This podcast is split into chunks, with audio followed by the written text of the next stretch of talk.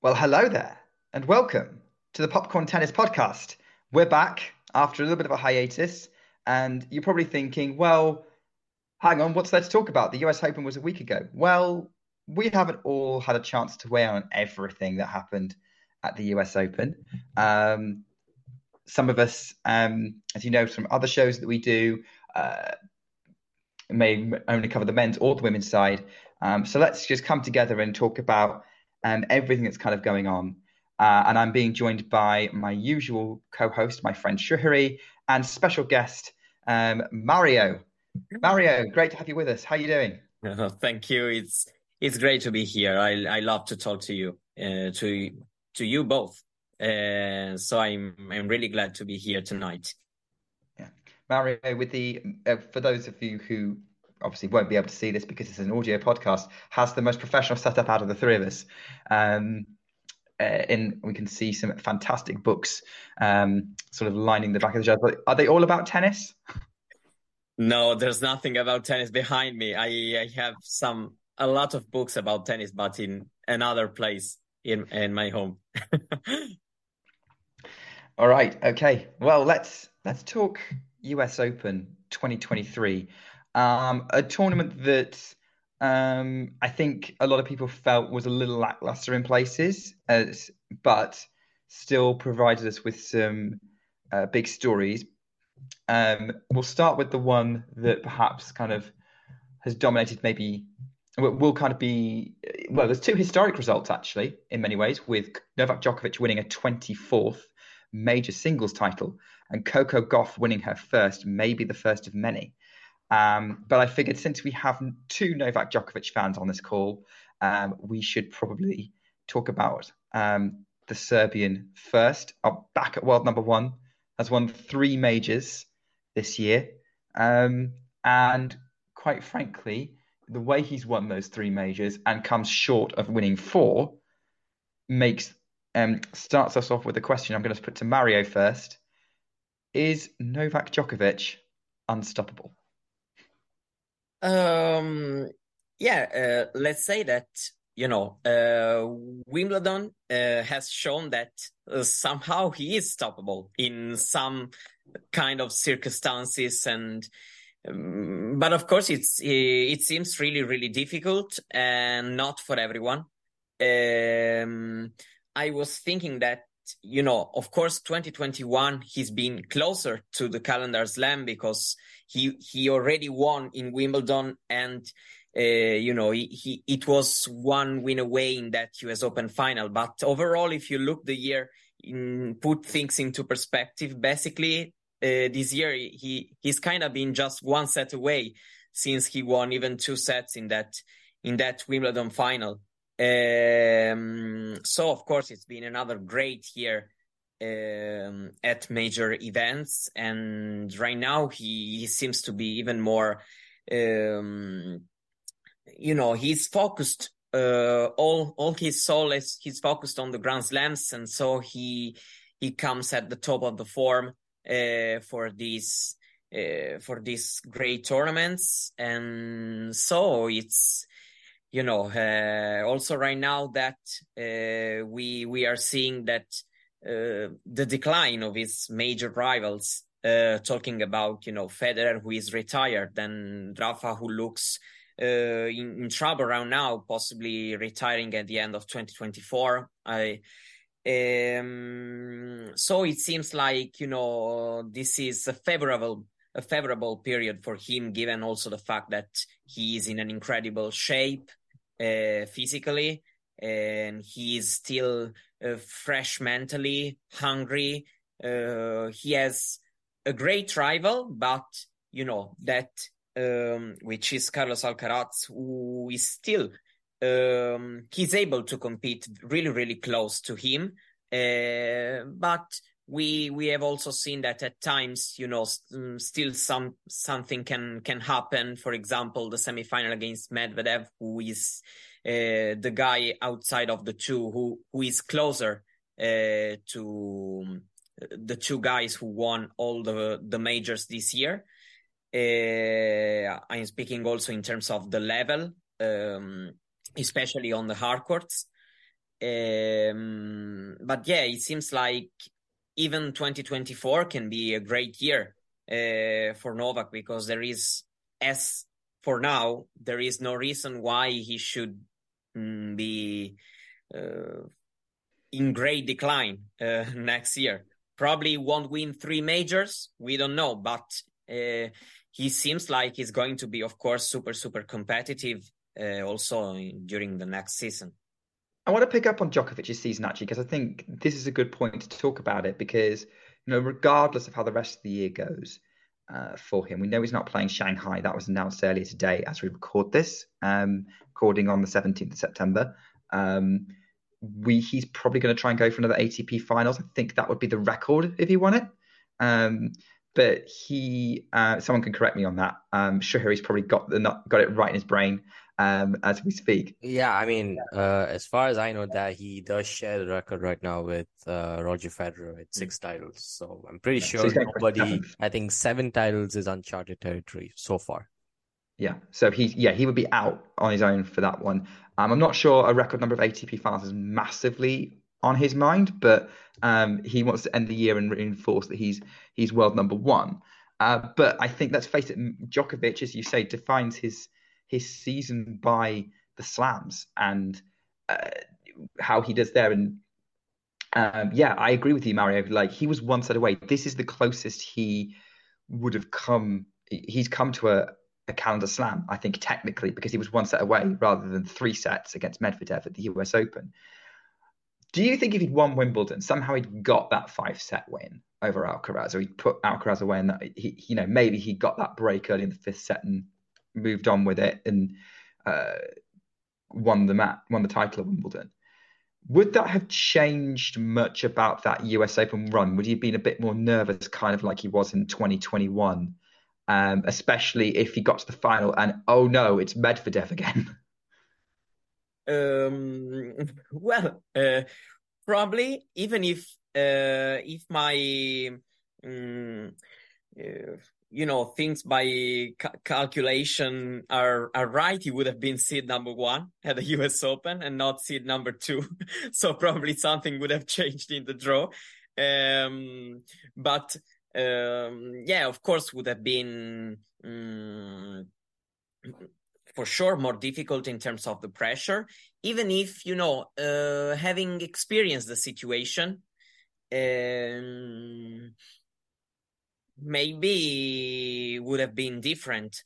And if we if we also assume that the that the draw still looks like uh, the twenty twenty-three draw, uh, it's also uh, a softer path than it was in twenty twenty-one, because we also have to remember then in twenty twenty-one it was maybe the opposite thing. Um, twenty twenty-three Medvedev uh, had it harder to get to the final. In twenty twenty-one, it was the opposite. There was that five-setter against Zverev, which was in unbelievable form in twenty twenty-one. Um, so it was uh, a super, super difficult semifinal, while, for example, Medvedev got uh, Oger Aliassime, which, uh, which was first first Grand Slam semifinal, and it was, you know, a bit easier given the form Zverev was in uh, back then. And so... Um, there are a lot of things to consider. Uh, of course, um, you know, if doesn't exist, because uh, for sure, uh, Novak not winning Wimbledon uh, puts away all the narrative uh, about the calendar Grand Slam, which would have been more than alive in case of a Wimbledon title.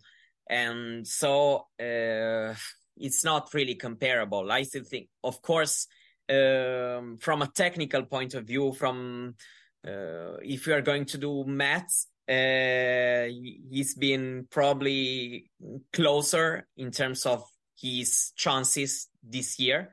Um, but ha- having not won in uh, in Wimbledon, uh, uh, it's still super super difficult to make this this kind of comparison. Even though I think that having already been in that situation would have helped a lot. Mm. Yeah, I mean, let's face it, it's still an incredible season. I mean, um, again, I'm going to Srihari's tennis brain here. Um, but because uh, it's easier, because it's probably quicker than Google. Um, but is uh, am I correct in thinking that Djokovic is the first man to have won three slams in a year four times? That's eleven, fifteen, twenty-one, and twenty-three. And actually, I'll come to you and ask you about Srihari. Um, how does this season compare to those other three seasons? Firstly, I'm flattered by your comment. Second is, you're right. Um, he, the, he, he does stand alone in terms of uh, men's tennis players who have won three uh, uh, slams in a season. I think Roger Roger did, did it two thousand four, six, and seven, if I'm not mistaken. Um, that's mm-hmm. three seasons. Novak uh, previously had done it in three seasons himself, and this was fourth. Uh, and yeah, I think Rafa's done it once. So yeah, um, this is from, you know, players who are quite popular, who we grew up watching. Um, but yeah, in any case, uh, yeah, how does this season compare to the rest? I have to say, um, in twenty twenty-one, since we spoke about uh, his calendar slam pursuit then, what is definitely different was up until that point at the U S Open, I think it did take quite a bit of him. The first two slam triumphs, we know that Wimbledon was sort of softer in terms of the draw that he had and the fact that he was the outright favorite. Um, Nadal didn't participate. Federer was on one leg. We didn't expect much from him. So him making the quarterfinal was in itself a huge deal, uh, yeah. considering his circumstance at the time. Um, and yeah, of course, Berrettini was probably, all things considered, the toughest player he could have faced amongst the pool of grass uh, grass competition, because he had won Queens um, and he also won Stuttgart in the previous grass season, and we know know that he he has a pedigree for the surface. Um, but then it, Australian Open and Roland Garros, I think each of the triumphs he dropped about five to six sets, especially Australian Open, that ab there in the third round, and then he dropped a set um, until the semifinals. And that's when yeah he clicked into that zone. He put away Karatsev and Medvedev, which again, we got a lot of us talking about how impressive that was, because quite a few people thought Medvedev would end up beating Novak, considering how he was a menace for Djokovic. Uh, he always is in terms of the matchup. And also because he was on that twenty-match win streak and Djokovic was not one hundred percent healthy. Djokovic overcame that and he won. Roland Garros, needless to speak, uh, you know, two sets down against Musetti, he wins. Uh, there was that insane battle against Berrettini, which, I mean, in all fairness, turned into an insane battle in the third set. And we all remember that um, famous celebration of his uh, to the empty stands once he won that match. And uh, taking down Nadal, I think nobody uh, envisioned that, considering the beatdown he received on that same court eight months prior in the final. And again, he came back from two sets down against Tsitsipas, who was at the time, I mean, outside of Djokovic and Nadal, easily the best player on clay. Um, and yeah, so that, all of that took so much out of him. And like, if you looked at him uh, progressing through the U S Open draw, he was so shaky. There was only one match that he got through in straight sets. Uh, there was that match against Holger Rune in the first round, which again got a bit tricky, but then uh, Holger was being tested for his fitness and he was cramping. Um, so I guess um, Novak was a little fortunate there for that match to end the way it ended. Um, it was pretty easy in the end. But yeah, it was not easy. Aside from that, he had Nishikori, who was playing pretty well in the third round. He had Brooksby, who, when the, I think the, it was after that match, and Andy Roddick made that uh, pretty popular uh, comment. First he takes your legs, then he takes your soul. Um, so yeah, I think, speaking of taking your legs, I think Brooksby took quite a bit of Novak's legs there. There was that A twenty-minute game in the second set, and Brooksby until then, and Brooksby was sort of dominating the match. But then Novak ran away with it after, thanks to experience and just his greatness uh, taking him through. But yeah, I mean, he dropped the first set in pretty much every match from the set, third round onwards, and he he looked nervous. Like, he needed to drop that set and let let loose of that nervous energy, and then it took a lot for him to just get to the final. And like Mario mentioned, Zverev was in the form of his life. He's the same player who did beat Djokovic at the Olympics, who, I mean, we thought Novak is no reason for him to not win the Olympic gold, up until being a set and a breakup in the second set, um, or in the semifinal, I should say, against Zverev, and ended up losing, winning just one game after. He was on fumes, I would say, by the time he got to that final, and he, even though he had chances to make inroads in the second set, Medvedev was playing one of the matches of his life, slammed the door shut, and every any kind of opportunity Novak could have had. So yeah, that was a little heartbreaking there.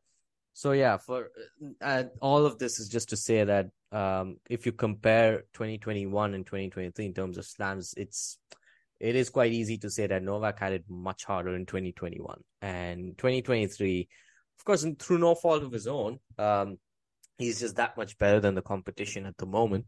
Um, and even though results-wise, you know, like the two of you mentioned, mathematically speaking, he was just a set away from the calendar slam. We know in twenty fifteen he was technically two sets away. You know, he won the first set against Stan in the Roland Garros final, ended up losing. And last year, of course, he you know lost the final in straight sets. But even then, I still rate his twenty twenty-one season above his twenty twenty-three season just for these reasons. And yes, of course, there was Carlos Alcaraz, uh, who who definitely filled quite a bit of the void uh, left behind by Nadal and Federer and quite a few of the other players who, speaking about him, of course, Medvedev also was uh, up there. I mean, Mario put out this post not long ago where Medvedev deserves to be in a tier of his own. I agree, um, because it's Djokovic and Alcaraz and then Medvedev, and I don't think apart from these two players, no one's really better than Medvedev at the moment. So while that is the case, I still do think it was harder for Novak in twenty twenty-one. And for that particular reason, I rate that season over twenty twenty-three. Yeah, that makes sense. Um, I would, I mean, obviously, of the four seasons that he's won three slams, I would say his best was twenty fifteen, um, just because uh, I think he made the final of pretty much every big event that he played. Um, he didn't play Madrid, but he um, but he played, you know, the other eight fight Masters, um, got to the final of all of them. Um, he got to the final of every slam. He got to the he won the A T P Finals, um, and really it took Murray and Federer, um, who were having good se- who were also having good seasons, and an inspired Vavrinka at Roland Garros to take him down. Um, so for me, I would say fifteen is probably peak, no, Novak's ultimate peak, but you know, we're, we're kind of comparing um, Everest, Kilimanjaro, and um, any other mountains you want to name, because my geography is terrible um, off the top of my head. And to yeah, say I just want to mention that he lost just cool. once before the final in that entire yeah. season. That was in Doha. He lost to Karlovic. I think it was a setup. Was he? Or no, I don't think, I think it was so. a setup. I, that match is kind of posted as irrelevant in my brain. Yeah, it doesn't make m- much of a difference, really. Uh, that tournament was weird anyway. But yeah, I mean, I personally think out of the four, I still rate twenty eleven on top. But it is pretty hard to argue twenty against twenty fifteen anyway, uh, for the reasons. Yeah, I can't. Like, mind, mind-boggling numbers. I mean, no player in twenty eleven, Novak won five Masters titles, and no player before that had won five. And then twenty fifteen, Novak wins six. No player has still won six uh, in the same season. To think, and he skipped one, like you mentioned. So that is insane. And it's not like the competition was weak, really. I mean, everybody was up there, aside from maybe Nadal, who was subdued and had one of his worst seasons. Um, other than that, yeah. So it's hard to really argue. But yeah, of course, this is a... This is a uh, discussion for another day. We could definitely have another episode uh, for this alone. Um, but yeah, I just wanted to put it out there since you posed the question regarding which of the seasons I rate the best. But amongst these two, the most recent ones, I think I would go with twenty twenty-one. And if you think about it, every every final, aside from the Wimbledon final, he's pre- pretty much won in straight sets. I mean, sure. First time, in, first time yeah. in the Open era. Yeah, uh, same player wins three slam finals in straight sets, right? In the single oh, wow. season. Uh, and I also would say that this year, um, you know, for the first time, he's been able to to win the title in the same season in both the French Open and the U S Open, which have historically been uh, his most difficult Grand Slams when it. when it comes to, you know, getting to the title. Um, because talking to most difficult Grand Slams, it's maybe hilarious given his record in all of them. But uh, for for the first time, he's been able to um, to put in the same season both a French Open title and the U S Open title. Yeah, that's true. And it's also the first time he didn't win Wimbledon and U S Open in the same season. I mean, he didn't win U S No, no, no. Let me rephrase it. He didn't. The first season, he won the U S Open without winning Wimbledon, if that makes sense. Yeah, that makes mm-hmm. sense. Um, a lot of firsts for Novak Djokovic. Um, talking about seasons, and Mario mentioned twenty twenty-four earlier. Um, twenty twenty-four is going to be an interesting year for Djokovic because it's an Olympic year, and we know from the past that um, the Olympics have been has been a priority for him for a long time and has been subject to some of his most painful defeats. We're talking about losing to Murray in that twenty twelve semi-final. We're talking about losing to Del Potro in round one of twenty sixteen, which I think he was in tears after that one. Um, his in, his his weird collapse against Zverev in the twenty-one semi-finals in Tokyo. He's going to Roland. It's going to be at Roland Garros on clay, where we're not sure how Nadal's going to be. If Nadal was fit and healthy, he would be the overwhelming favourite for the title. But I, there's considerable reasons to to to think that Nadal is not going to be fully firing on all cylinders for that tournament. So suddenly that makes Djokovic the overwhelming favourite, because I would back Djokovic on Roland Garros clay over every player, and that includes Carlos Alcaraz. Is it possible that Djokovic maybe takes his foot off the gas a little bit for Roland Garros and Wimbledon? Not necessarily loads, because he's still going to want to try and win it, but he's he's going to want to put everything into being fully prepared for that elusive Olympic singles gold. It can it can be. I I, I don't really you know I don't really believe, of course, that he's going to underestimate uh, a Grand Slam tournament, even. Given the fact that he always says that, uh, of course, as time um, progresses, he, he feels the occasion more, he feels the importance of being there. Um, but it can be also because we we know that for him it's super important, both for a personal uh, success, getting that Olympic gold, but also for his country, which we know that for him is super, super important. Um, and so I think that, yeah, probably it will be the number one goal uh, for um, for the twenty twenty-four season. I don't know, probably number one is uh, is too big, but uh, I I wouldn't be surprised if in his mind is going to be the first goal of the season, first in terms of importance.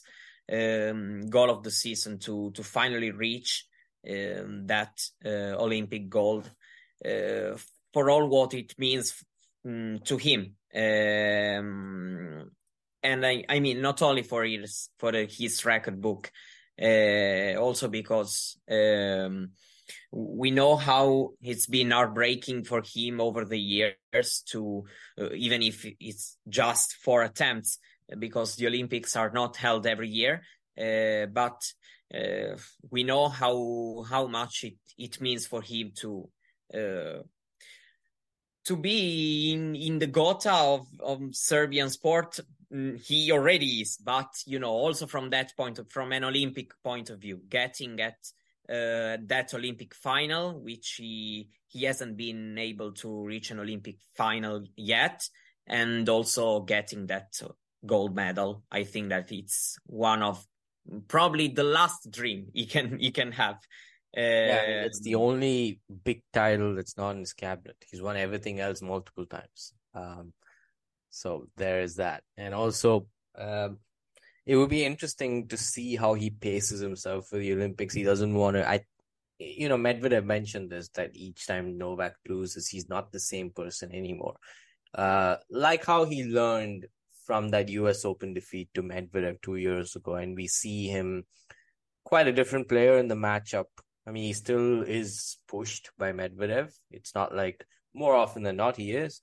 But he, he's not losing those matches that we expect him to maybe lose. Like the A T P Finals last year, for example.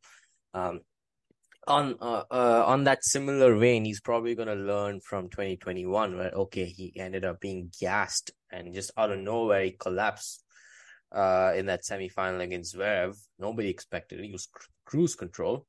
Uh, and of course, Zverev, as he mentioned, he was just closing his eyes and slapping balls, and, and things worked. Uh, but in any case, um, I I I like what Nick said specifically about him, Novak being a favorite even over Alcaraz on Roland Garros clay. I think so too, because as things stand, I if you were to ask me which surface is Alcaraz's not just most preferred but best one, I would say it's hardwoods. I, I, I wouldn't say it's clay necessarily, um, just because it's most. I mean, if you look at big success wise, the, you have three titles on hard courts. Uh, one of them being a Grand Slam, and there was a Cincinnati final which he was a point away from winning. That could have been four. While on clay, yes, he has two Madrid titles and two Barcelona titles. He has that title in Rio. He has that title in, where was that, Buenos Aires. But it, it, there is a sort of pa- a recurring pattern here where he's performing on lower bouncing clay. And we saw what happened in Rome. He was taken completely by surprise and ousted really early. I think, was it the third round? Yeah, was it the second round or third round? The third round. Third round, yeah. He won a match and lost in the third round. That, that's right.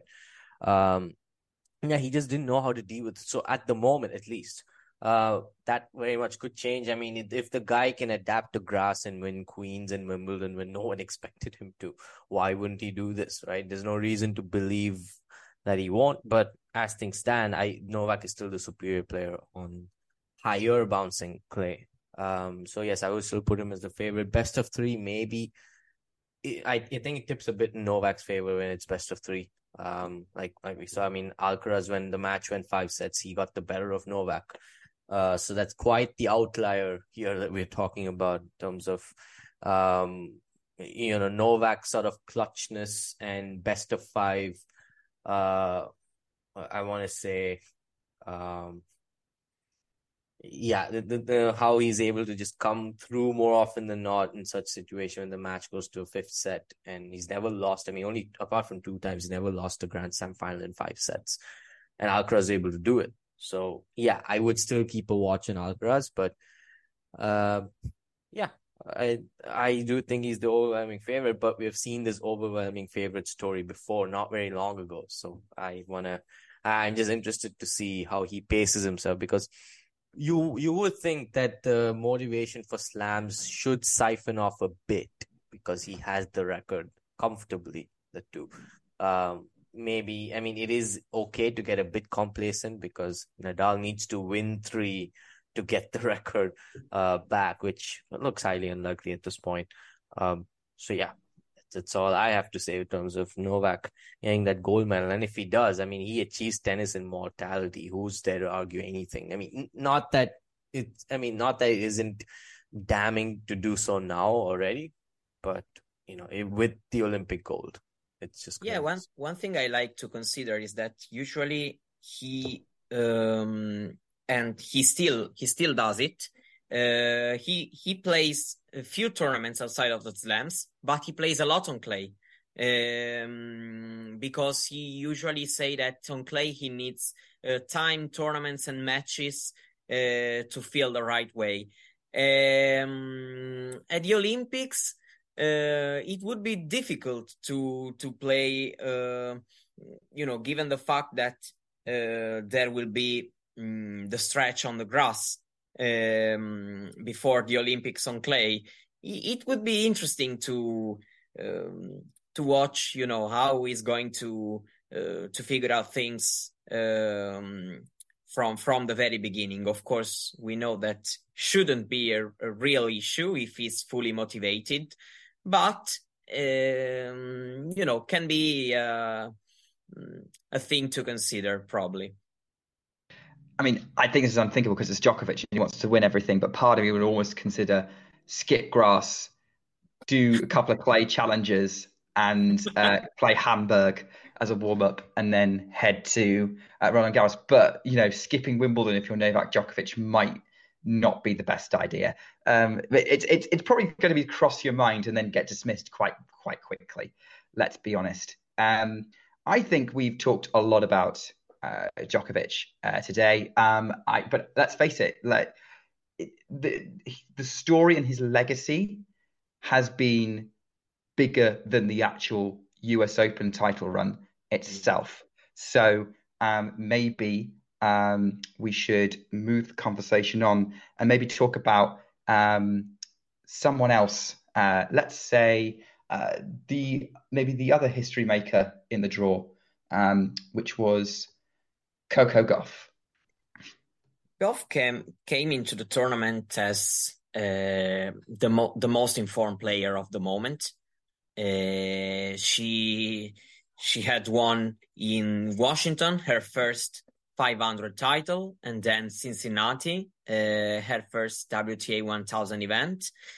Um, you know, she she hasn't had it easy uh, because a lot of times she she had to solve some some kind of troubles during the matches. I'm thinking, of course, the first round, the first round against Laura Sigmund.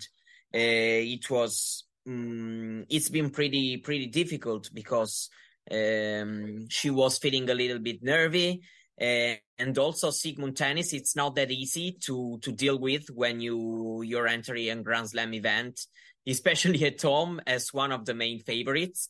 And it's been a really difficult match, but also uh, you know it um, became easier till the end. But also against Wozniacki, uh, there have been some some. troubles, mm, and she's been amazing in overcome all these um, all these challenges uh, on her path. She she has shown an incredible mental strength um, and even a great ability to to deal with issues during the match, and also with the thought of being, um, let's be honest, one of the top three, four favorites for the events. And so with that, Um, especially after um, Ostapenko beat uh, Iga Świątek, um, she she was the favorite to got to get to that final. Uh, she's been really, really good in, uh, in in deal with this kind of pressure to get there. Um, and then the final uh, probably marked more by Sabalenka's tennis, because first set, Uh, Gauff had some some great issues, and Sabalenka was not playing unbelievably good, but still good enough to um, to overpower her and to uh, to do um, what she needed to do to um, to take the lead in the match, winning six two the first set, two break points in the first game, and Gauff was in a big big trouble, and then a lot of mistake uh, mistakes that. Uh, helped Gauff um, to you know to be back into the match, but again, um, her defensive abilities, her um, the mental strength to still be there, ready to take the chance and to uh, turn things around, uh, to make Sabalenka going for more and for more, even if the uh, she was clearly in a bad day. And so um, but uh, Sabalenka felt that kind of anxiety, and Gauff has been incredibly good in make her opponent feel that way. Um, uh, you know, she's really ta- she's she's really taken an a step further in terms of um, shot quality, and also um, Uh, the decision uh, during the match on the court. Uh, we mm, there has been a lot of talk about how um, her new coaching team, especially with Brad Gilbert, has uh, has helped her a lot in in this. Um, well, it's been great, especially if you think that Uh, at Wimbledon, losing the first round against Sofia Kenin, which of course Kenin is a great player, but in that moment uh, the season was not going that well for her, and so that moment was um, kind of a low, uh, also psychologically, and she has also spoken about that, and she really turned that bad moment into a chance to work, to improve, and to be back on the court hungrier and um, uh, and you know, in in an amazing shape to to be able to overcome a lot of challenges and to uh, to get to that title. We shouldn't also forget it's now the U S Open, but we shouldn't also forget that really tight win over Świątek. A lot of things happened, which um, we should give a lot of credit to to her for for what she did. And I I really think that um, first one and not last one. I, I mean, all expectation would suggest it's not the last one. I mean, Gauff has been, I, it, it feels weird that a nineteen year old, it's like, finally she's won a slam, because she's been around for so long, because she was this good. She was good enough at fifteen to make the last sixteen of a grand slam twice. Um, and uh, beating some big, big players at that age, like Ostapenko and Osaka. Um, she's always had that fight in her, that, Uh, resolve. And um, Owen wrote about that brilliantly. So if you haven't read that article yet, highly recommend uh, you go do so. Um, but yeah, he uh, Gauff. There was something different about Gauff this time, in that, you know, I don't necessarily think of her as a capitulator. She, if she thinks she's got a chance to win, she will fight. And I think she genuinely believed that she was going to win every match. And the way she was kind of holding herself through that tournament, it wasn't just yes, that forehand had a lot more confidence behind it. Um, but she was holding herself uh, like a champion. Like, she was going out there and going, I I am the top, but she's believing she's a top player, believing that she's going to win the match no matter what the situation. Um, I mean, her tactical decision in that final was brilliant, because she eventually worked out how to deal with what Sabalenka was throwing her, which is just, what's my strength? My defense. That is the only thing that's going to keep me in this. And that's what frustrated Sabalenka the most, clearly, because Sabalenka was going for all these shots and they weren't turning into winners. And I think, yeah, this is, I, I look, we've, we've been here before with a lot of people who were like, oh yeah, first of many, and it's not turned out like that. We know Gauff is, a, is it feels like was destiny. This was going to happen. Um, so we, sh- but we should, shouldn't assume, but yeah, you're right. With that run that she had, um, and also the fact that the U S Open tends to be where these stars break out and finally win that slam, it did see it looked like the stars were aligned, despite Świątek and Sabalenka looking pretty strong. Um, I guess Gauff was definitely third or fourth favourite. Rybakina was in the mix as well.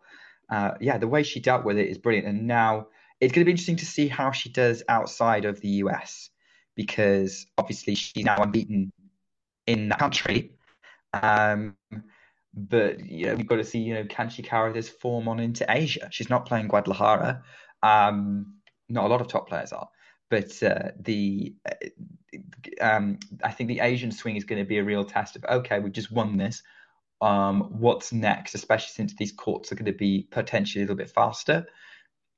I'm I'm interested to see uh, sort of um, where this where this goes with Gauff. I I would love to see Um, her being at the very top of the game um, for the for well, could be twenty years, and um, but certainly in the immediate future, her forming uh, being part of an elite group at the top with Świątek, Sabalenka, Rybakina, um, Osaka, if she can get her mojo back when she comes back off maternity leave, um, and anyone else on the women's tour who could poke their head in, because we know the women's tour is full of very strong players who can pull off the upset and pull off the run. Uh, that's what I'm excited about, and I think it looks like you are as well. No, yeah, probably. I'm more thinking, you're thinking about the Asian swing. I, yeah, I'm looking forward to watch her playing there, of course. Uh, even if probably I think that the next season is more of a, of a test, in my opinion, because Uh, if she doesn't do really well in Asia, uh, you know, it's it can be kind of okay, given the fact that all the run that she she's had in these past few weeks and winning the maiden Grand Slam title. Um, so I you know, I still would give her a bit of, of time. But, um, yeah, of course, I, um, I'm interested in, in watching her. I, I, as you say, I don't like to say first of many. I just say first, but not the last one. I don't know. Mm, but it, it seems like she's going to have other opportunities, because she, she has shown that she, um, uh, she has also the, the mental abilities to, to stay at the top. Uh, probably I'm going to be wrong, but uh, as uh, as for now, I feel like that. Well, the, she's demonstrated those mental abilities. I think she demonstrated them when we first really saw her at Wimbledon in nineteen, when she saved match points and won against Polona Herzog, a much more experienced player. Um, and, uh, you know, that fight's never gone away. You know, she beat um, Zhang at uh, U S Open last year in a really tough match um, to get to the quarterfinals. Uh, she's she's and obviously, yeah, she's toughed it out against Świątek, um, which I would say, you know, if Świątek is going to make you tough it out, that's um, that's a really big win. So I think I've I I think Gauff has had some mental lapses in matches in the past. I don't think they're going to be as freak that that's going to happen much anymore.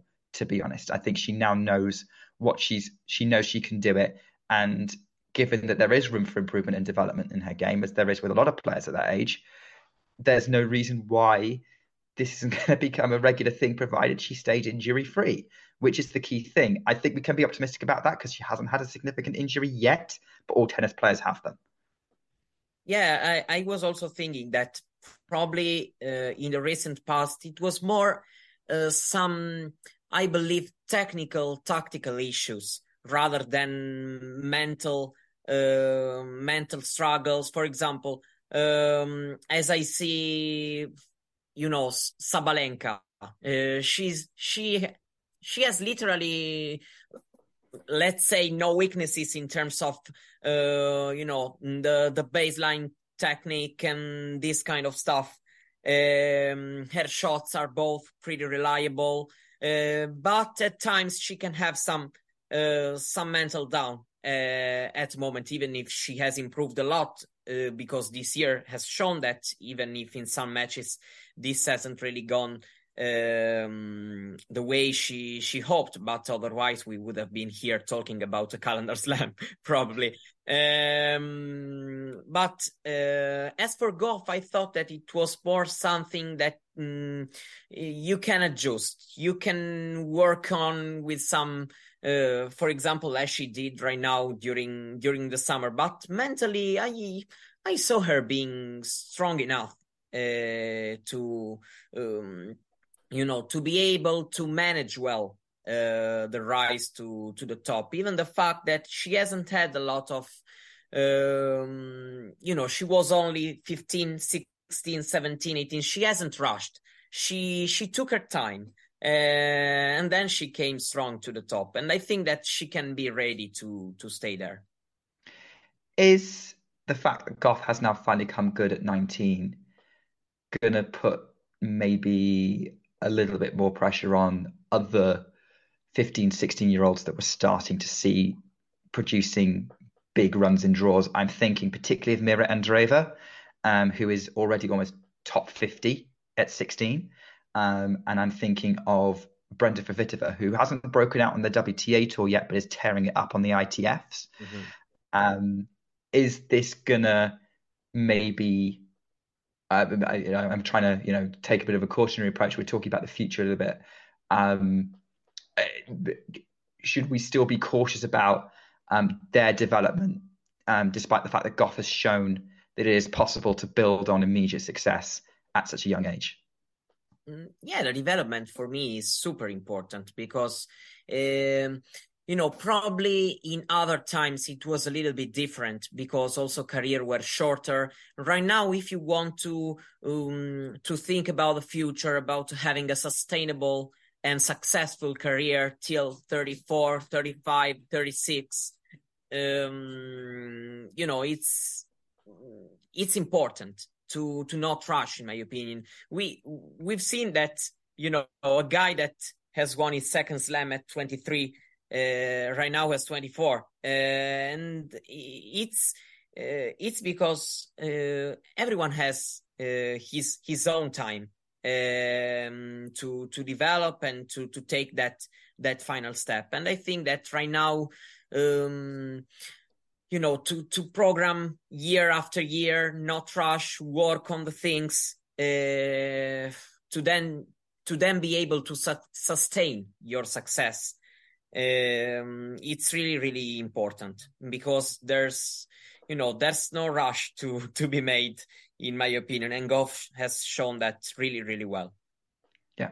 I, and I think there's every reason to suggest that her success is sustainable um, just because of the attitude to the game.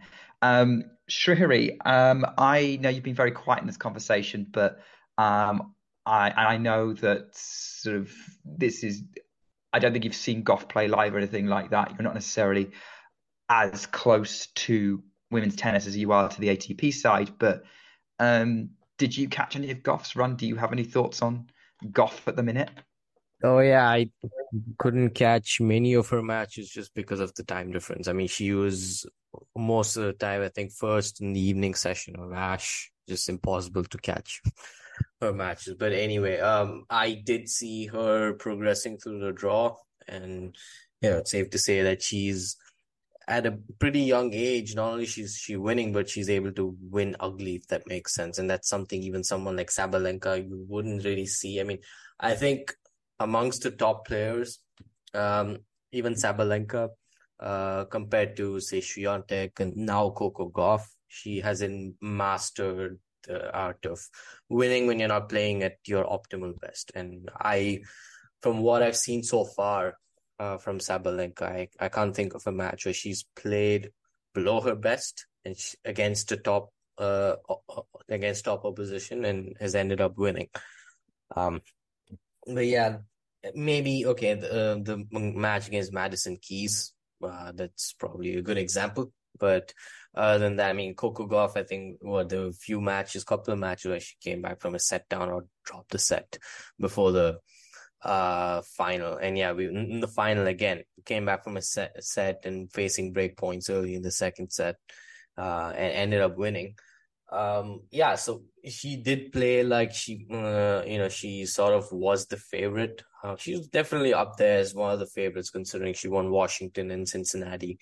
Um, but yeah, I think she showed some pretty champion quality, uh, coming through and winning. And you know, I look, I'm looking forward to see, uh, uh, to seeing what's next for her. And like you mentioned, she was uh, barely fifteen when she made two fourth round runs. One, one of them was, I think, uh, yeah, the first one was Wimbledon twenty nineteen. There was that crazy match in the uh, third round where she, you know, saved match points. Was in the second set. There was that long rally. I remember. Yeah. Uh, and then ended up winning, lost to Halep in the fourth round. Um, yeah. And then she beat, I know she lost to Osaka in the third round of the U S Open, um, and then got revenge against Osaka at the Australian Open in the third round, the following slam. Um, yeah, uh, and for a while she didn't progress past the fourth round until, what was it, R G, where she made the final last year, but it was a blowout. Um, so clearly she has uh, come a long way, even though she's still barely nineteen. Um, so yeah, and it, it is interesting to see, like, you know, we have many more youngsters, few couple of more, the Fruvertovas, um, the, you know, you have Andreeva. I, I can't think of, I think, uh, I don't know if Towson is still a teenager. Uh, Towson's, um, early twenties now. Um, okay, she's in her twenties, okay. Right. Um, so yeah, it, it'll be interesting to see um, if there's more pressure on these players' shoulders, like you mentioned. Yeah, it's yeah. a bit weird to think that uh, Alcaraz is one year older than Coco Gauff. Um, you know, it's it's a bit weird because Gauff was uh, we we spoken about that. He, he she was there t- since. twenty nineteen, also winning a title in twenty nineteen uh, at fifteen. So it's it's just a little bit weird sometimes when I when I think about that, that they are both super, super young, but Gauff is one year younger. Um, so, yeah, sometimes we we wanted too much too early, probably. Yeah. Oh, for sure. And every tennis fan is guilty of that and has been for years. I think obviously we've been spoiled by a lot of, particularly on the women's side, like women's players coming through from a very, very young age, very early on. Um, and it, yeah, I think that's, um, I think it's an interesting point. You know, yeah, Gauff is a year younger than Alcaraz, but it feels like she's been around for ages. Alcaraz only seems like feels like he's been around for a couple of years. And yes, Alcaraz is a year older than a teenager and he's won two Grand Slams. So it's incredible for both, uh, really. Um, just to round off, because we've mentioned her a lot, as I mentioned off on the room insight before we kind of maybe do a bit of any other business. Um, Sabalenka um, got to the final, one set short of a second t- major title of the year. Still a very, very good season. Um, I would say um, she's probably the biggest story of the season on the W T A side in terms of like it. twenty twenty-three has been all about Aryna Sabalenka and how she is. And a lot of the tournament's been defined by her performances. Um, would you say that's fair to say? Well, she's been by far the best player considering the slams. Uh, and in fact, the ranking right now is showing that because first woman able to reach all the four semifinals since twenty sixteen. Um, she, she's been just one match away from winning both the hardcourt majors, which only Kerber has did so in the last twenty-five years. Um, so her season... Also winning uh, W T A one thousand title, beating uh, Świątek in the final. Um, so, uh, the final in Indian Wells. Uh, yeah, it's been a great season. I mean, um, that's the reason also why she's both number one in the race and in the ranking. Um, there's the feeling that could have been even better because she was a set away from... Um, a set and a break up against Jabeur at Wimbledon uh, to then face Vondrousova in the final. So who knows would have would have happened? Mm, I don't know. She she was close to to a potential Wimbledon. She was super close to a Wimbledon final and not so far uh, from the title because when you when you then get to the final, uh, he, the opportunity is up there. Um, she was uh, at match point, I think, or uh, at the French Open. Yes, she was. Um, five two up, forty thirty against Bukova. And a set and two break points against Gauff in the final of the U S Open. So uh, she she had the chances to make this year an unbelievable thing. Because if you think that we are talking about, also thinking about her previous years in the career, Um, and we are right now talking about these results and having some regrets. It's something incredible, um, but the regrets are real. She could have she could have been even more successful um, because her tennis is working unbelievably well um, this year, and some mental, uh, a bit of a mental struggle, and also sometimes. Probably, let's say, a little bit unsustainable um, way of playing. Unsustainable, um, speaking about very big matches, because we have talked about the difference between Gauff and Sabalenka. And probably Gauff's way of playing, it's a little bit, bit more sustainable when you're not in a good day. Um, but it's hard for me to, to com- you know, to move a lot of Uh, to be disappointed in her results. It's still a lot to to ask for me. I uh, I think that also because it's been by far as best her best season so far. So um, uh, we should also, in my opinion, w- watch at all um, all her progress. And mm. it's been a year um, of great progresses. I mean, let's face it. We're talking about the difference between a. a great season and an all-time great season, right? That's a fine difference. It's still uh, very impressive. Um, it, you know, it's, it's been very impressive, as you say, like, you know, one major final, one one thousand title, um, semi-finals in all four majors. Uh, it's, it, you can't, it, it's hard to criticize. The, the margins in tennis are super fine. And I, I agree with what you're saying about you know, the sustainability of her tennis. Um, we saw that in the final against Gauff, right? Gauff produced something that was much more sustainable than Sabalenka's blasting the ball constantly and trying to go for winners. Um, it produced electric, absolutely electric tennis in that Australian Open final against Rybakina. Um, and, you know, she was, and actually I would say really, really good tennis against Jabeur at that Wimbledon semi-final. Uh, I would also say maybe that U S Open Sabalenka's draw was slightly easier than Gauff's until she got to keys. Um, Kasatkina could have been a threat if Kasatkina was having a good day. Um, but Aryna was just having a magnificent day in that fourth round. Um, but I think that that's another factor we've got to to bring into it. But yeah, I, I agree with you. I don't think we should criticize Sabalenka really. Um, for, like it's not really founded unless you have, uh, unless you were going for calendar Grand Slams, the only thing worth doing. And even then, like, you know, she may want to work, work about, she probably wouldn't have beaten Świątek in that final. Um, I think although she beat her in Madrid, the conditions in Roland Garros suit Świątek much more. And she showed that way she dealt with that Muchova final in the end, even though she was up against it at one point. And speaking of Świątek, I mean, we're saying that Sabalenka's number one. There is a possibility that Świątek could wrestle it back with her with a very good end of season. I think Asian swing might be tricky for her because the court speed probably won't suit her, but we've said that before about fast courts, and Iga still managed to find a way to win. But I'm kind of, I, I'm excited about a potential number one showdown between those two players. If Sabalenka tails off for any reason or Świątek picks something back up, neither of which seems particularly out of crazy to imagine.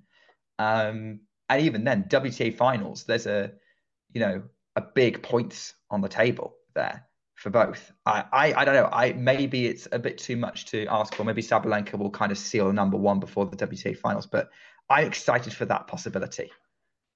Uh, why not? I mean, uh, those courts should suit Sabalenka really well because she was winning one thousand titles in China even before really breaking through as a super top player. I mean, that was her breakthrough, but, um, you know, she, she still wasn't a top five, top three, top two player. Uh, and she still was uh, playing super well in those conditions. So um, probably she can be slightly favorite um, considering the two players. Uh, but I think that Świątek can be super, super motivated to to try to, to end the year as the world number one because it's still possible. Um, it's it's difficult to predict, but uh, it would be, of course, it would be great to watch because matches where, um, for example, um, it happened in twenty sixteen on the men's side. Um, The A T P final, in this case, the W T A final, for example, with the number one on the line. It's it's a great storyline, and that's for sure. So I don't think that um, I think that every fan would be okay with with this idea. I mean, it's it's not bad at all. But I'm also sure that uh, there are um, also other other girls that would like to to say they're on. Um, Yeah. yeah, I would say that probably between the two, I would, um, even if we don't really know about Świątek because um, Świątek as a top player hasn't really played in China because twenty nineteen, she still wasn't um, at the top of the game. And then we haven't been in China anymore. Uh, so, yeah. Uh, I think the gap at the top is probably, it's probably a little bit optimistic. I think the, the gap at the top is quite significant in terms of the points. Um, it would be, it would require Świątek to have a very good time. Yeah, it's, it's one, one hundred points. I'm um, probably I'm wrong. Oh, in the race, race or ranking? Uh, no, ranking is, uh, I'm talking about the race. Uh, Yeah, that's a good point, actually. Yeah, the W T A race, which is where it's at, let's face it. Um, because right now... now...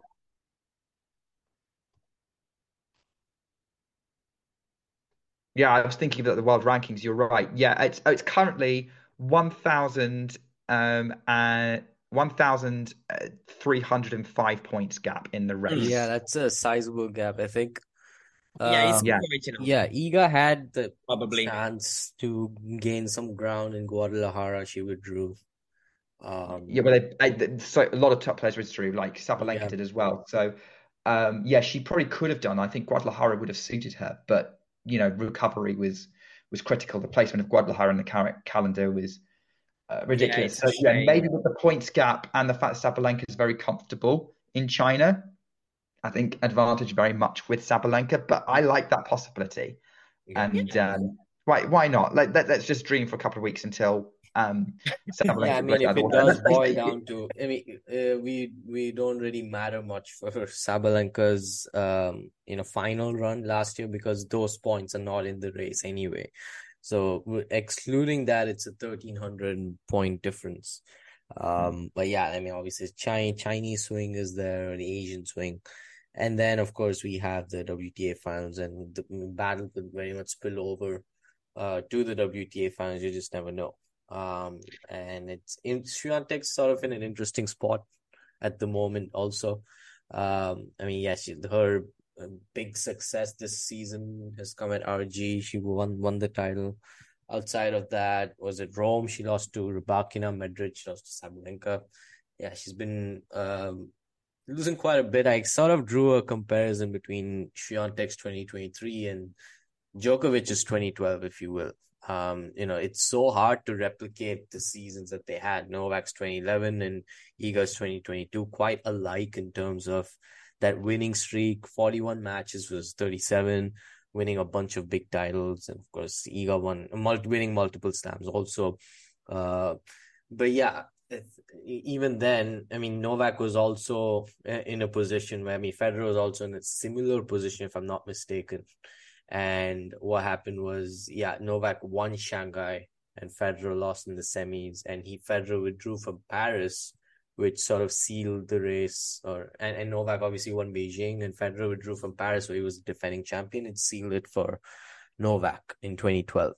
Uh, could be interesting. I'm not I'm not completely counting Iga out, but historically speaking, yeah, advantage Sabalenka. Yeah, yeah. Let's say that if we if we have to compare uh, to make your comparison, probably Świątek needs uh, a little bit more success at one thousand event uh, this year, but she has already two. To uh, it's two or just one. Um, no, it's. Um, Wait. What are you trying to count? Uh, one thousand events on the female she side. She hasn't won one thousand in twenty twenty-three yet. There's Guadalajara, and they both know. Oh, yeah, two left. Yeah, yeah. Yeah, and so she's not playing Guadalajara, so it's it's going to come down to, Be- is it Beijing or Wuhan they're playing in? Yeah, uh, she still had the chance to mm-hmm. to have this uh, this kind of success. I mean, but, you know, when you when you win a Grand Slam, I I'm never saying that it's it's a disappointing season. So, uh, no. absolutely not. Uh, far from me saying that.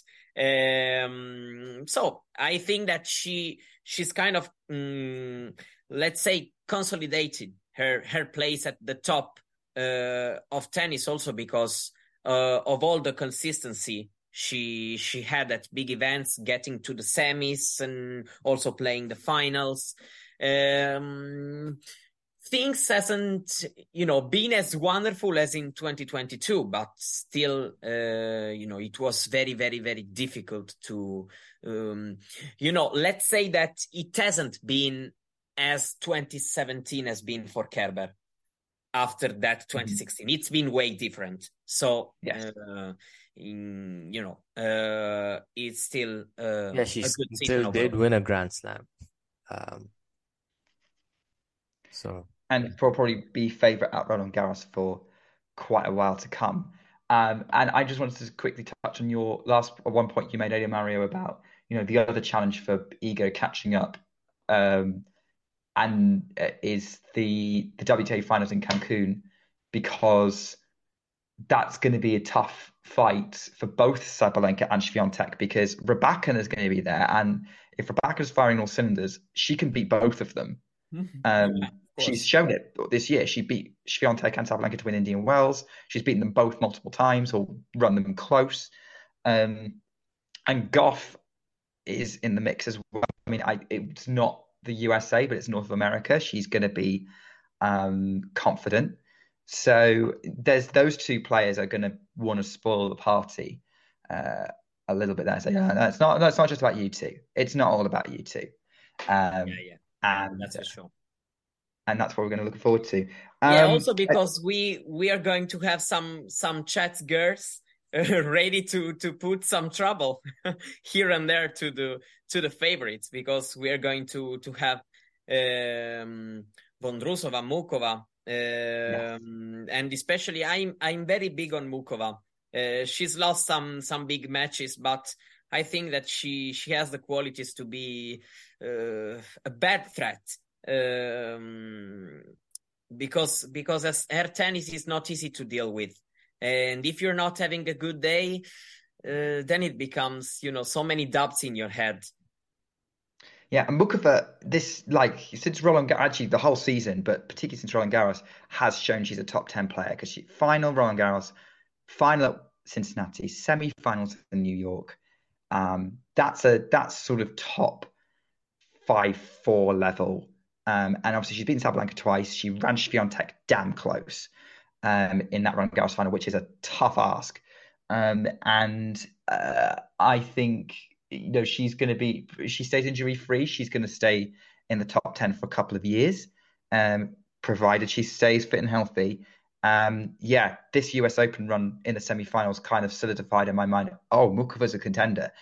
The way she made her way through that draw was pretty comfortable, and I was very impressed for the most part. I mean, part, if you look at so. her slam resume, it's pretty impressive. Semis in Australia, uh, final in R G, quarterfinal, I think, in Wimbledon, and semifinal nice. at the U S Open. Quite unique, and yeah, definitely goes to show that when healthy, uh, she is up there um, as not only, yeah, as quite the troublemaker. Has she won a big title yet? Maybe not, but... No, she's only won a two fifty. Right, okay. Uh, but still, uh, you know, it's not far away from winning one of these titles. I mean, sure as hell not as far, uh, wasn't far away at R G, two games away, serving two holes away, I should say, she was in the decider. And that must have been a fun experience for Nick, who I think was at uh, on Talking Tennis at the time. And I was on it. You can watch my reaction live right. to that match. I mean, Iga was Still cruising through that match, and then all of a sudden we had this battle, uh, which is funny. But in any case, was the second set seven five or seven six? What was it? seven five. Yeah. yeah. Probably, yeah. It was probably seven five. Yeah. yeah. That was, that was really interesting. It's this kind of chat that actually, yeah, you know, I have, you know, Muchova is also a contender for the W T A Finals, I think. Um, she has a good week. Yeah, she could uh, she could throw cat amongst the pigeons and go, oh, hi, guys. Here's my big title. Um, how about that?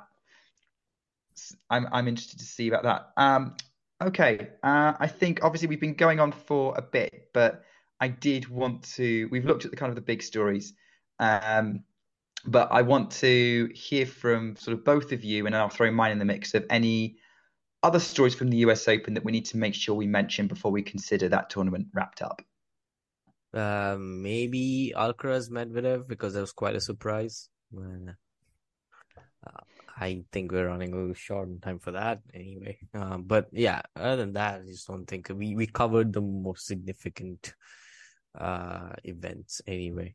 Um, but yeah, I, I should just quickly mention the Alcaraz-Medvedev match, and the result was just a reminder that Medvedev is up there with these guys. So, right. Yeah, I think other than that, um, we much spoke about everything significant. Um, I mean, sure, here we've got probably about um, five, ten minutes. Hopefully the audience also have five, ten minutes. Like, let's talk about that Alcaraz-Medvedev uh, match. I know we didn't really talk about it before, but obviously... that match had a had a big impact, not just on the tournament, but maybe on sort of both players' seasons, really. Yeah, I agree. Um, going into the match was a sort of foregone conclusion as far as uh, most people were concerned. Uh, and yeah, even uh, I B M Power Index sort of picked Alcaraz eighty-one percent over Medvedev nineteen percent. It was quite telling at the time. But, um, you know, commentator Rob Koenig from, I think, since the second round when Medvedev played Chris O'Connell, he was pretty optimistic in terms of how Alcaraz, Medvedev would match up against Alcaraz at this at that particular tournament on that particular court, Arthur Ashe Stadium. Considering Medvedev's track record since twenty nineteen, um, yeah, he's only failed, as things stand, he's may fail to make the semi-final or better only once during the last five editions. Uh, he's made three finals, won once, lost in semis in, uh, in the other. Um, but yeah. In, in what I wanted to say also is that I met, uh, adding to uh, one of Mario's posts about Medvedev, which again was uh, uh, received uh, uh, by uh, people in a, you know, uh, who were quite angry about it, just to group Medvedev in his own tier just below Djokovic and Alcaraz, when everything, I mean, everything speaks for uh, for the, uh, his records this season speak for themselves. Uh, his um. Or I should say achievements, because the records against the best players on the tour is uh, the titles that he won, winning Rome, which nobody expected. Again, winning a Masters event on clay. We didn't even think he'd win a title on clay. Making the semis in Wimbledon when his form was shaky at best. Uh, you know, after that first round exit at Roland Garros, I think from winning Rome Uh, all the way to the U S Open, I think he was ten wins and seven losses. And then he comes to that match. He plays one of the matches of his life to beat Alcaraz, getting broken just once throughout that match. He was, he was the clutcher player. He was the player dictating play from the baseline. Alcaraz came to the net, what, seventy or more times. He won fifty-four or fifty-five of those points, still ended up losing the match. That should just tell you how, even though Medvedev didn't win majority of the points when Alcaraz was at the net, he won the more important ones. Like uh, the last two points in that two three game in the fourth set. And that was also after no, not very long after Medvedev himself saved three break points uh, early in that set. And also while serving for the match. And even in the first set, it looked like deja vu of all of their previous encounters. And Alcaraz had early chances to break. But Medvedev got to the tiebreaker. He was um, there was a period from four five in the first to the end of the second set, Medvedev lost just three points on serve. Um, so it goes to show that when this guy is on, uh, uh, he's feeling it. He's uh, he's on his A game. He can beat on pretty much anyone. Um, and obviously, um, uh, you know, the fact that he's had so much success on the surface uh, was also a factor for sure. But yeah, it was sort of a wake up call. I would say even maybe, to an extent, for Alcaraz and team also, because you part of me wants to think that he kind of did underestimate Medvedev, considering their last two matches, which were blowouts, of course, in favor of Alcaraz, uh, five sets won, and neither and uh, none of the sets uh, had him losing more than three games also, and the Wimbledon final, the uh, semi-final, the most recent one, six three, six three, six three for Alcaraz. That being said, yeah, I think Medvedev just proved it, and then. Of course, that his happiness was did not last too long because, again, he was faced with uh, quite a bit of criticism for his final loss to Djokovic. But then again, you know, facing up against Novak in a Grand Slam final is, daunt- is a daunting task on itself, let alone after you beat someone like Carlos Alcaraz and then backing that up to beat Djokovic in a Grand Slam final. That's near impossible anyway. So I think people are not... Uh, people should probably cut him some slack, keeping that in mind. But yeah, for me, I think, um, yeah, and there are people, of course, uh, still not convinced that uh, Alcaraz isn't the horrible matchup people thought he was. He was for Medvedev. Um, and yeah, Rob Koenig also mentioned that Indian Wells was a really slow hard court. Wimbledon was grass. Med, you know, Medvedev's not too fond. And I mean, I, I think you and I have also spoken about Uh, how Medvedev maybe has underperformed on grass because, okay, yeah, he, you know, he hits the ball really flat. He has a big serve. He should perform well.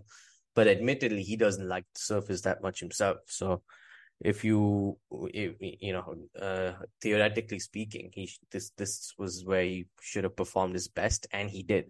And going by the scoreline, going by everything I just mentioned that happened in the match, it would be uh, uh, really difficult to call it a fluke or a one-off because he Alcaraz was just dominated. So, um, yeah, that was a great result for Medvedev, and I hope he uses that to, you know, just push towards the end of the season and hopefully win a, another big title before, you know, the curtains are drawn on the twenty twenty-three season. I have a question that might take us on a little bit of a tangent, but it shouldn't uh, take us too long. But before I get there, uh, Mario, obviously you probably shared your thoughts on um, A T P Weekly on Talking Tennis, um, which um, it, although, wait, no, you weren't on that episode. So this is your chance to maybe uh, just add anything or respond to anything Srihari has said and put your thoughts on there on, on the results of Alcaraz Medvedev. Well, uh, let's say that um, it's been, uh, I think, the the match that, uh, you know, that's been the best match probably, uh, considering the men's tournament. Um, in my opinion, it's been even better than the final because of, let's call it a slight upset in, in terms that, you know, after the two beatdowns suffered by Medvedev, um, of course, Alcaraz was going there into um, playing the role as uh, of the favorite. Um, I I really like that um, Medvedev showed that it's difficult, but it's still uh, possible for him to uh, to beat Alcaraz by, um, by playing his his style. He was dictating from the baseline, but still, for example, you know, the return position, um, and also, you know, also sometimes saying to Alcaraz, okay, um, you can go to the, you can come to the net. Um, it, it was great to watch because. Um, not because I, uh, you know, I think that uh, some things needs to, to go a certain way, but uh, it's been um, good to remind people that Medvedev can um, perform really well in a match against Alcaraz, and probably the next one, it's not going to be in, you know, um, a lot of people uh, perception. It's not going to be off. It's going to be a bit down. Um, but it's going to be okay. It's exciting.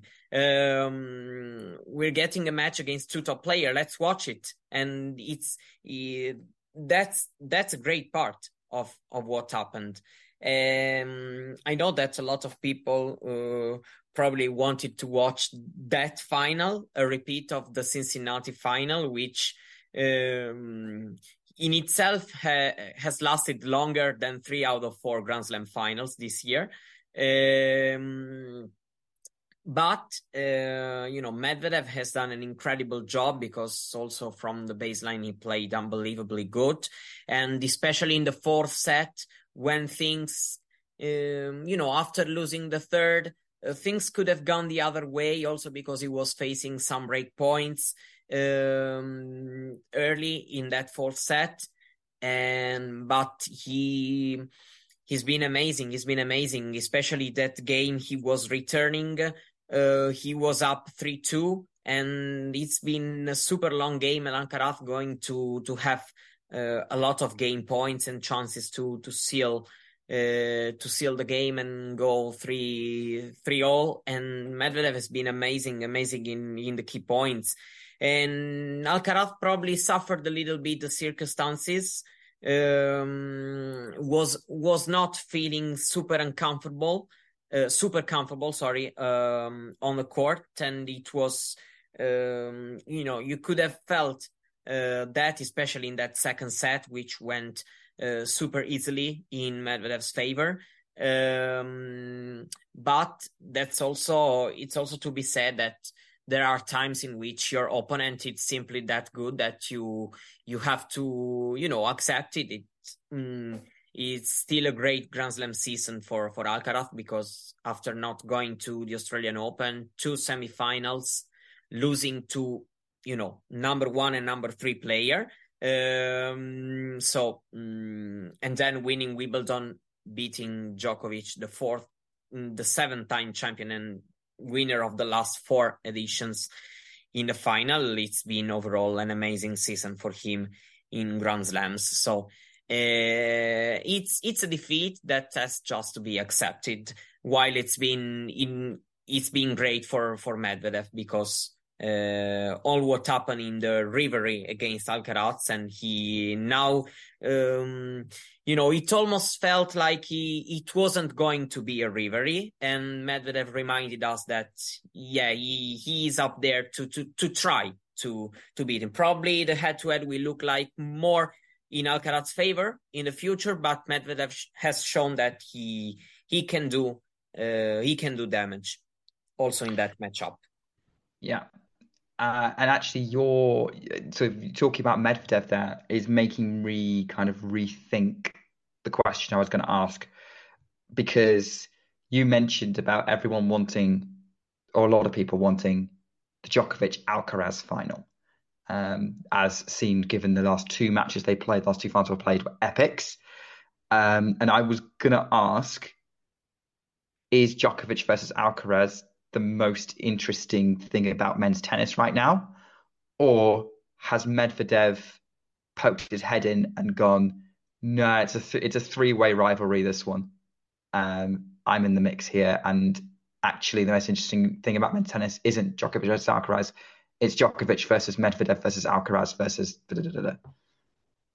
Okay. Uh, yeah, let's say that um, my feeling, uh, as I said at the time, is that Medvedev is uh, still a, cl- a clear number three. He's better than the rest of the field right now, in my opinion, especially on the hard court. But he, he's shown that he's able to um, to use his chances even on other surfaces uh, at times, as he, he did, for example, in Rome. Um, I still think that even as a storyline, the Djokovic-Alcaraz thing is going to be Um, you know, the best thing, in my opinion, because of, you know, the generational clash, um, the greatest, the thirty-six-year-old greatest against, uh, you know, an amazing twenty-year-old player who is... Um, uh, I, I'm not really able right now to make comparison, but talking about this century, only only Nadal has had Um, greater numbers than him uh, in the the early stages of his career, even if Alcaraz has done so on multiple surfaces already, and it's been it's been amazing to to witness his growth. And I think that probably as a storyline, this one is going to be the most exciting one. Um, let's uh, let's also say that Uh, if Medvedev is going to, to stay as the number three seed, um, it's also, you know, a bit difficult probably to imagine that he, he has to beat uh, back-to-back Alcaraz and Djokovic to, to win a Grand Slam, as he, he was required by him at uh, at a U S Open, even if we, we also know that Uh, it's not for granted that this is going to be the situation, because someone can lose earlier in the tournament. Um, I think that uh, right now, um, my feeling is that um, Medvedev is a, a clear third. Um, I may be I may be wrong, but uh, that's mm, the feeling I I get uh, through through these past months. Um, then, of course, is, uh, you know, a, a career that speaks for himself, because when you reach the two biggest goals for every professional player, which are getting to number one and winning Grand Slam, um, you you should never be underestimated. And, of course, he's, he's uh, a great force in the game, which can, can entertain, entertain a lot of fans. Um, I still think that... Um, Uh, the the Djokovic-Alcaraz storyline is uh, more attractive, uh, let's say like that, because of all what uh, can be told and said uh, in among the media and all, uh, you know, also between the fans, the, the difference in age and all these things. Um, also, the epic matches they had, uh, because all... All of their matches, basically, except for the French Open one, has been an epic. Uh, four, four career meetings, and they they have already lost once having match point. Uh, it's, it's, of course, great to watch. Okay. Yeah. I think that's probably the best answer we're going to get on that subject. Um, I guess my last question to you, Mario, is uh, before we go, obviously Srihari's had his say with, we need to make sure we talk about Medvedev and Alcaraz, rightly so. Are there any other stories from the U S Open that you think we need to touch on before we consider the, uh, the U S Open wrapped up? Um, well, let's say that I, I really liked um, Caroline Wozniacki's comeback. Uh, I think it's been a good story uh, on the women's side because uh, first slam back since twenty twenty, before the pandemic, so basically a life ago, um, three three years and a half, and uh, she's shown a, a very a very good level uh, because she she's been in the second week. She's pushed the the eventual champion Gauff to to a deciding set, even if then, you know, that set was pretty lopsided, but um, still the match had some drama in in itself. And also, given the fact that um, Gauff has then become the, the champion, it's been, uh, it gets value. And uh, I think that it's been a very good story. Um, we've seen some some things, some matches in which her level was quite good. And then she's really taken a, a step on the biggest stage at the U S Open, also beating some very good players like uh, Kvitova, for example, even if probably not the best Kvitova of the year, but still doing it uh, in your first Grand Slam back. Uh, it's it's very good, very, very good stuff. Um, so I think she, she was uh, one of the players deserving a mention in right now. And but overall, let's say that the World Tour is very exciting.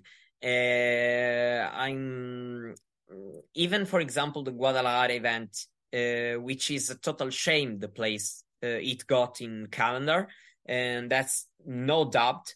But um, the draw still looks still looks good, in my opinion. There are some interesting um, potential clashes because there is an incredible depth, um, and it's really good because right now we have a good um, a good balance because we have really strong top players, and it's good for the game. But it's also good that the the the field uh, is really deep.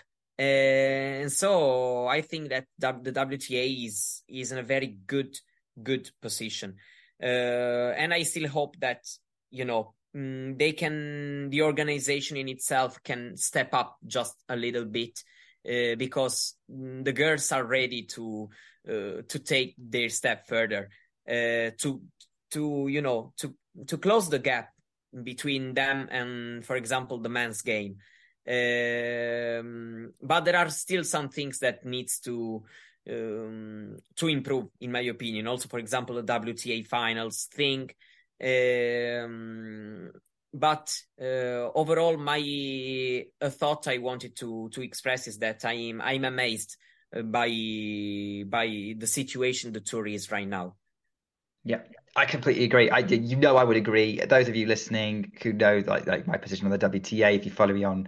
Uh, on social media, if you watch the W T A show um, on Talking Tennis, yeah, I completely agree that the strength and depth of the women's tour is incredible. We've got twenty major champions in the mix. That's uh, madness.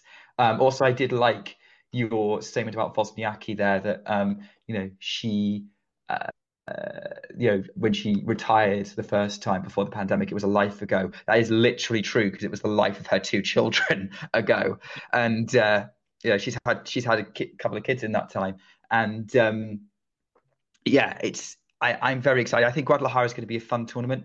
Um, it's very hard to predict who's going to win it. I sus- I think actually um, J I and I predicted the same thing more or less in sort of how we thought the draw was going to go, but. Um, yeah, I, I, I'm looking forward to, to watching it. I think, you know, they've still got um, Haddad Jumaya versus Collins in round one, which is going to be a blockbuster. Yeah, uh, I, I'm looking forward to that. Um, and I guess this is probably going to be a bit of a monologue from me now. Um, I, I guess for the U S Open, uh, weirdly for me, I, I really appreciate um, talking about the women's tour. I think we should definitely think about that. Um, The other story we need to make sure gets mentioned is Ben Shelton, coming mm. up, um, being in um, a major semi-final um, in his second U S Open, um, second two quarterfinals in the year, sort of peaking at hard court majors at age twenty, um, and showing he's got the kind of star power that a lot of people in the tennis media crave. He's got a big personality without necessarily um, having any of the complications that come with it, shall we say, if we think of other players, um, without naming names. Um, and uh, I, the question is whether he's got this big game and big personality that's going to continue to translate um, going forward. You know, Denis Shapovalov, Um, being a similar kind of explosive player, or Bublik, or um, whoever, being kind of cautionary tales, uh, maybe for for that. But certainly Shelton seems to have a good rapport with a lot of people on tour. Um, he's very likable, and obviously um, seems to have started a trend with hanging up the phone, which I still don't understand what that means, and that probably makes me sound super old, because I, even though I'm nearly thirty, so. Um, Yeah, that's that, but I think it's noteworthy that Shelton has probably established himself as a big name in the tennis world for for years to come, and everyone's going to be talking about this run um, going forward. So yeah, no, uh, let's say that uh, a good thing about him is that he's able to perform well on the big stages, because he his two best performances of the year have come at Grand Slams. Australian Open, and even better at the U S Open. Uh, we should not forget that it's his first year on the tour. And so basically the everyday life on the tour can be difficult. And in fact, he hasn't done really well beside of these two Grand Slam runs. Um, honestly, I think that there's been too too much talk about the telephone situation. So I, I don't know if it's, you know, useful for us to get back to that. Um, uh, but I think that speaking about tennis, which is the thing I love the most, uh, he he has a, a good game for entertain to entertain the fans also, and to perform well on the fast court. Um, probably he needs to figure out some things. For example, the backhand, the choices with the backhand can be made better, uh, a little bit too predictable, in my opinion. Um, and against a player like Djokovic, for example, you you need to make the step if you want to be able to to keep it close. Um, but overall, um. Well, uh, what to say? Great results, in my opinion, because uh, two big runs at Grand Slams, uh, let's say bad results in terms of the wins uh, during the year between these two Grand Slams, but uh, first year on tour, uh, first year traveling outside of the U S, uh, I don't think it's easier. So I I still think that we uh, we should give him time. Yeah, I definitely think so too. He he has, uh, he, look, he deserves that, as given he's young, and then even your comments around the backhand, you know, those are going to come with his development. Um, like you know, as you become more experienced, you make better choices. Um, happens to every tennis player. So yeah, yeah it's the same. If you play, if you have the chance to play, for example, Novak Djokovic in a Grand Slam semifinal, uh, well, it's it's super useful uh, because you you have the best lesson you can have, um, and I think that these experiences can can for sure help him. It's the same if you play at whatever level, even if you just play at your club or just play with friends. If you play better players, you become better. You learn. So, all right, well. We've talked almost the entire length of a tennis match. Um, hope all of you enjoyed, uh, those listening, um, enjoyed uh, listening to us nerding out. This is what we're here for. We're here to be tennis nerds together on Popcorn Tennis. Maybe that needs to be our tagline. I don't know. Tennis nerds together. Sounds about right. Um, and uh, but I want to thank you so much, Mario, for coming on. Thank you, Srihari, for once again staying up late into the night um, in Dubai. Uh, to uh, record this. Uh, so we'll sign off. We've got some cool ideas coming up to try and keep us uh, occupied in this sort of end of season, as we are now focusing on the run to the tour finals across both tours. But I want to say thank you both for joining, and we'll talk soon. Yeah, should also mention that we're nearing our first anniversary of this podcast already. So, oh yeah, wow, um, definitely will. Yeah, like Nick mentioned, we have uh, some really good ideas planned, and yeah. Uh, So for everyone who's been listening, and to Nick, uh, to Mario, rest of the guests, uh, thank you very much for uh, letting um, you know letting us run this so successfully. Um, couldn't have done it without you, really. So thank you, and see you all soon.